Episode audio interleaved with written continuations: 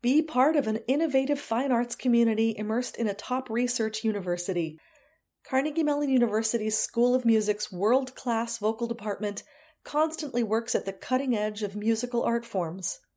CMU performance faculty are creating projects that leverage musicians' skill sets in unique and applicable ways. Students are challenged to think outside the box as they engage with non traditional performance spaces, collaboration with electronics, and improvisation, alongside a robust program of traditional studies, languages, recitals, and operas. To learn more about Carnegie Mellon University and to apply, visit the link in the show notes of this episode. Solid.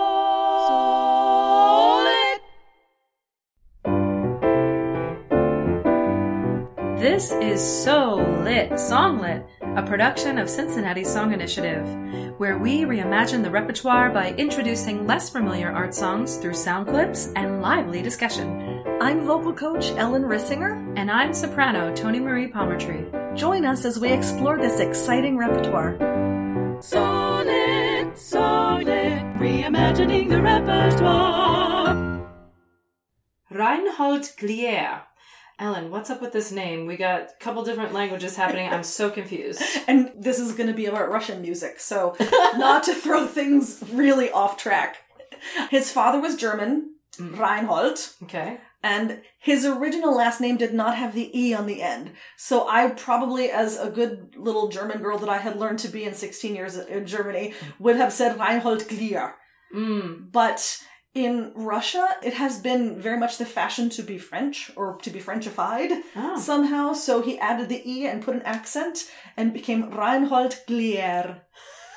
His mother was Polish, his father was German, and he lived in Russia. Wow. That's a very interesting story. How in the world did you find him?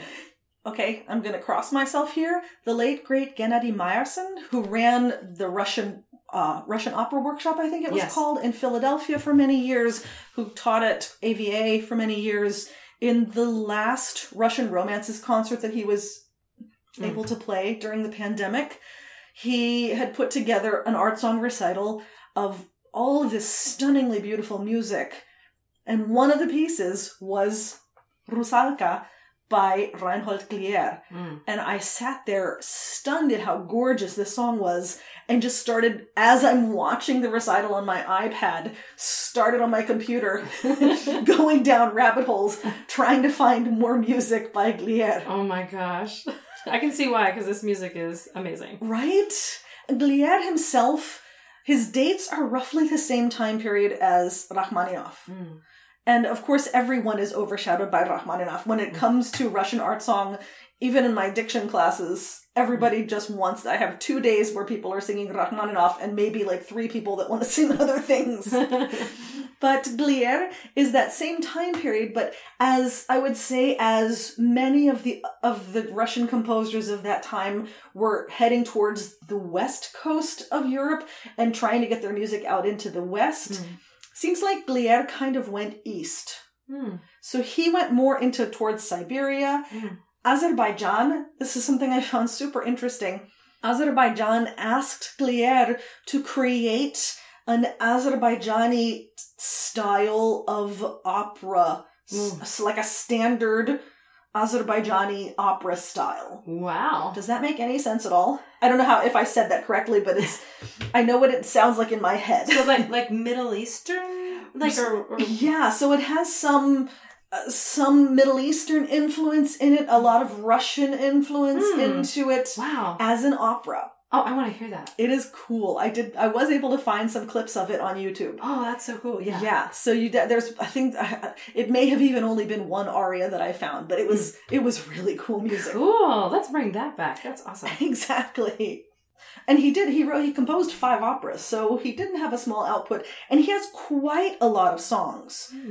And this is probably, hopefully, the only episode where I will ever say this. His songs are almost impossible to get in this country to purchase, Hmm. but because we are in the U.S., they are in public domain in the United States. They are not in public domain anywhere else, as far as I could tell. But in the US, because the copyright was not renewed, they are in public domain here. So if you go on IMSLP, you can download his songs. I, I wish I didn't have to promote IMSLP, Yeah. but in this case, it was the only way I could not find them for purchase anywhere. And actually, if you Google him, you will only find a few instrumental pieces. Wow. Well, so this is just a project for another musician friend of ours to compile his music and let's get a book together. That's what I'm saying too. Someone needs to dig out the rabbit hole and Yes, and please do it for life. us because Please. I want more of this. Absolutely. The one bad thing, of course, with IMSLP is that when you download the file, it does not tell you the title of the songs. so you really have to dig through and look at the songs and go through every one. So the the one the ones we focused on, the first one I want to talk about is Ja Atlas Zlapaluchny. It's Opus 58, number 7. I mean Opus 58. You know the guy has composed quite a bit of Yeah. music already. Yeah. hmm What I love about the poem of this is that it is originally a Heinrich Heine poem. So here we go again with Heine. Getting in that boat again. exactly. In this case, we're talking about Atlas who held the world on his shoulders. Hmm. You may be familiar with the German song uh, by Schubert, Der Atlas. And in that case, it's Ich unglückseliger Atlas. But that has been translated into Russian. Hmm. So we get the whole text, and you can just look at this. The very first chord is an augmented chord. Hmm. So you feel the entire weight of the world sort of whacking right into you. How appropriate. Right? So you have these huge high chords and then these huge low chords, and then we sort of like we get this heaviness. So you really feel hmm. ev- all the the pressure that's building on how unfortunate Atlas is to have this entire weight of the world on his shoulders.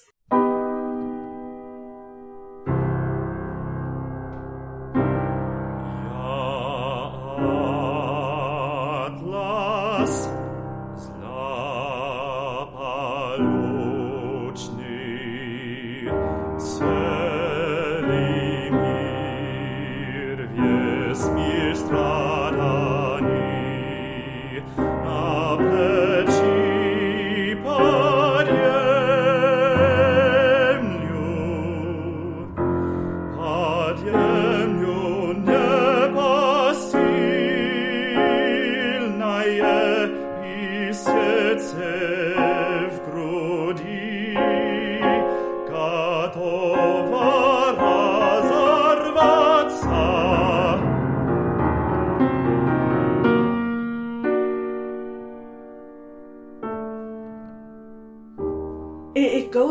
Goes kind of wild.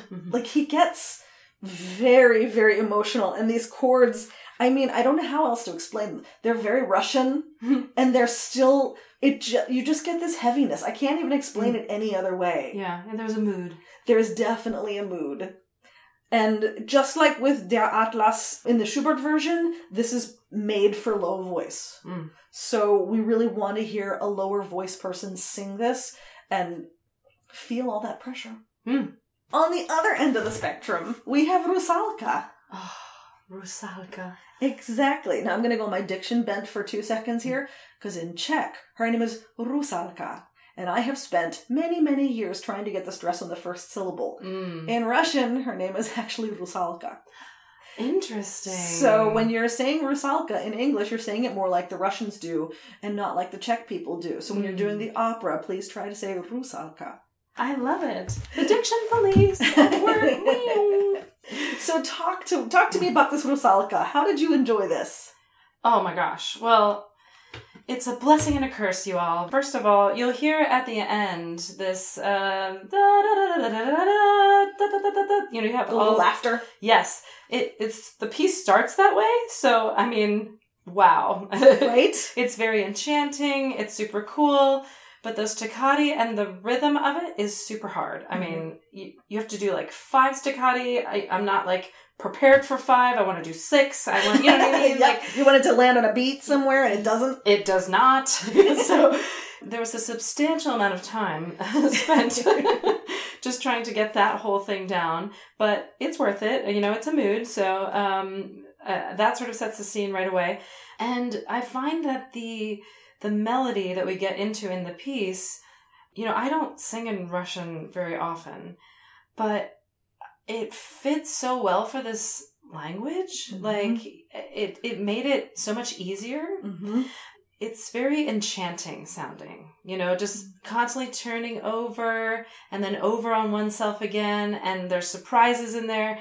It's everything that I would want it to be in a fairy tale type of character. and filled with different kinds of diminished slash augmented chords so you get you get a real sense of magic Mm. like the chord structures are really fascinating and interesting and they they give this sort of shimmering effect Mhm. i think in the piano part you'll also get this sometimes 30 second notes sometimes 16th notes in triplets sometimes Mm. a five instead of a six Mm. like you get a, a whole lot of different rhythms so it's always constantly kind of shifting under you Mm.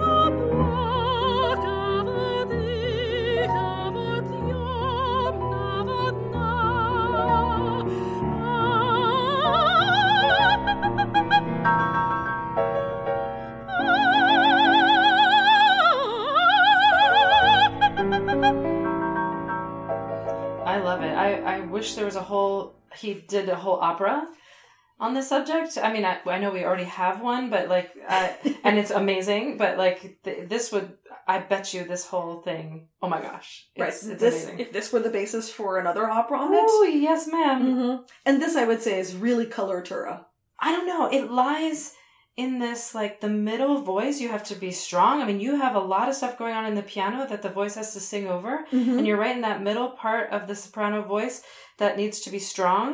But then it goes super high and super fast and staccati. Mhm. So I mean, it's yeah, it's kind of a beast. yeah hmm but you know, the the wonderful thing about doing songs is you know you're not with an orchestra, so like it can be done by different size voices. hmm Just as long as you can move the voice and you have good access to the middle part of your voice, you'll be fine. Yeah. So maybe even a full lyric who can move, something that Mhm. basically you just have to be able to move for the little fast notes here yeah, and there. Yeah, definitely. And have super long legato breath for days in the middle because it'll catch up with you in that middle spot. hmm And I would say uh, for the piano part in this, this is the one that feels kind of the most Rachmaninoff-ish Mm. to me. This one, the piano part is very bravura and has a lot of interest and a lot of delicacy to it.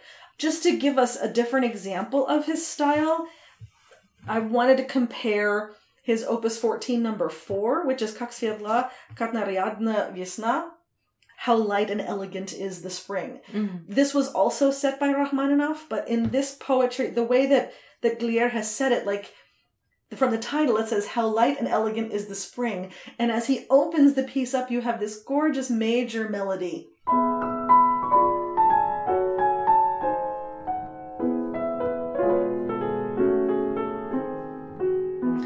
It's so sweet, and you can feel it's you kind. Okay, this is Ellen's version of opera. You feel Bugs Bunny walking through the, the woods, singing along and humming along to it. And at the end of the song, in the text, it says, "And now I'm lonely again." Hmm. And the melody from the beginning comes back, and now it's in minor.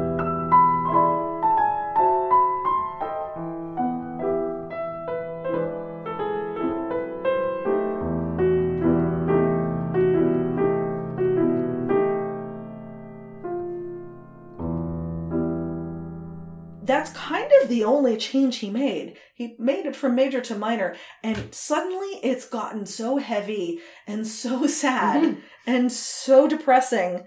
So his compositions really have a lot of gravitas to them, I feel like. I feel like they could stand up to the other Russian composers that we normally do. I think he just needs to get more well known. Absolutely. And this is a great project for more advanced students and professionals. Uh, I know for me, I've not sung much Russian, so it's a joy to dive in there and and have something so melodically cool. Yeah. that it makes me want to do the language part. but now that I've bitten off that little bit, I definitely want to do more. But I it think whets your appetite. it, it it does. It does. I'm I'm thirsty, y'all. now I'm looking forward to my Russian diction class this year. Yay!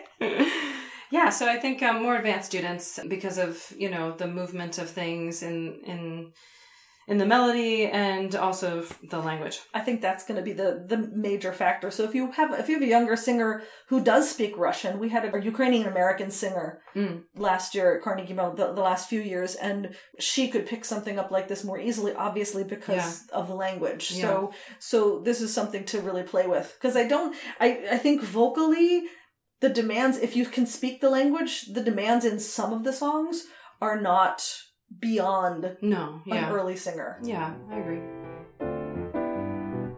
Musical performances for this episode were performed by Tony and Ellen, recorded at the Camp Recording Studio in Elizabethtown, Pennsylvania, along with baritone Maika Madison, recorded at Carnegie Mellon University's Music Department Recording Studio in Pittsburgh, Pennsylvania. Purchase information for the scores discussed in this episode are available in the show notes. Please rate, review, and subscribe to help others find this podcast. Episodes drop every first, third, and fifth Thursday of the month. So Lit Songlit is a production of Cincinnati Song Initiative. You can learn more about their network of podcasts at cincinnati-songinitiative.org slash podcasts.